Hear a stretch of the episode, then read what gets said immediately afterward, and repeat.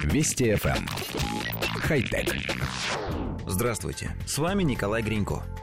Пандемия коронавирусной инфекции и вынужденный режим самоизоляции, несомненно, нанесли человечеству огромный вред. Однако существуют направления, которым эти месяцы явно пошли на пользу. И речь даже не об экологии, для которой уменьшение количества выбросов стало настоящим благом.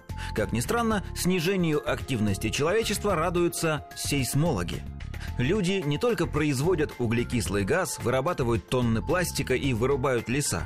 Среди наших способов воздействия на природу есть и такая экзотика, как вибрации – Работающие машины и механизмы, заводы и транспорт, строительство и даже перемещение больших групп людей постоянно генерируют сейсмические волны. Вибрации достигают максимума днем, а минимума ночью, активизируясь в рабочие дни и слегка затихая в субботу и воскресенье.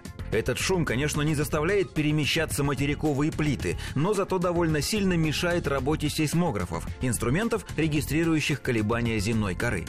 Период затишья антропогенного сейсмического шума начался в начале 2020 года и продолжается до сих пор. Минимальный уровень был достигнут с марта по май. Уровень сейсмошума снизился на 50%.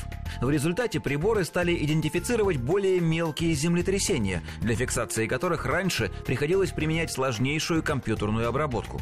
Например, приближающееся землетрясение магнитудой 5, произошедшее 7 апреля недалеко от мексиканского города Петатлан, было зафиксировано гораздо раньше, чем это обычно происходит, что позволило заранее предупредить жителей и спасательные службы.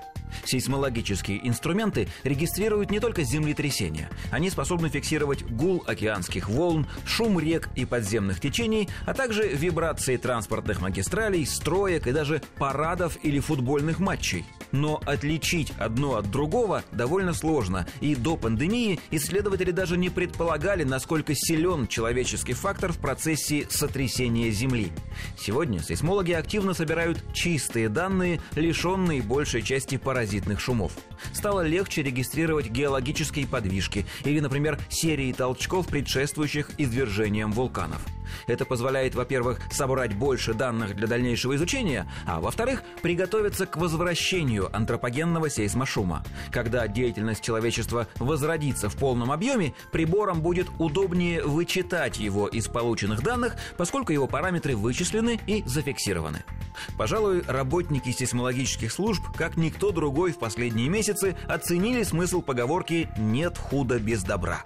Правда, они все равно надеются, что следующий период снижения антропологического шума произойдет еще очень нескоро. Хотя... Вести FM. Эм. Хай-тек.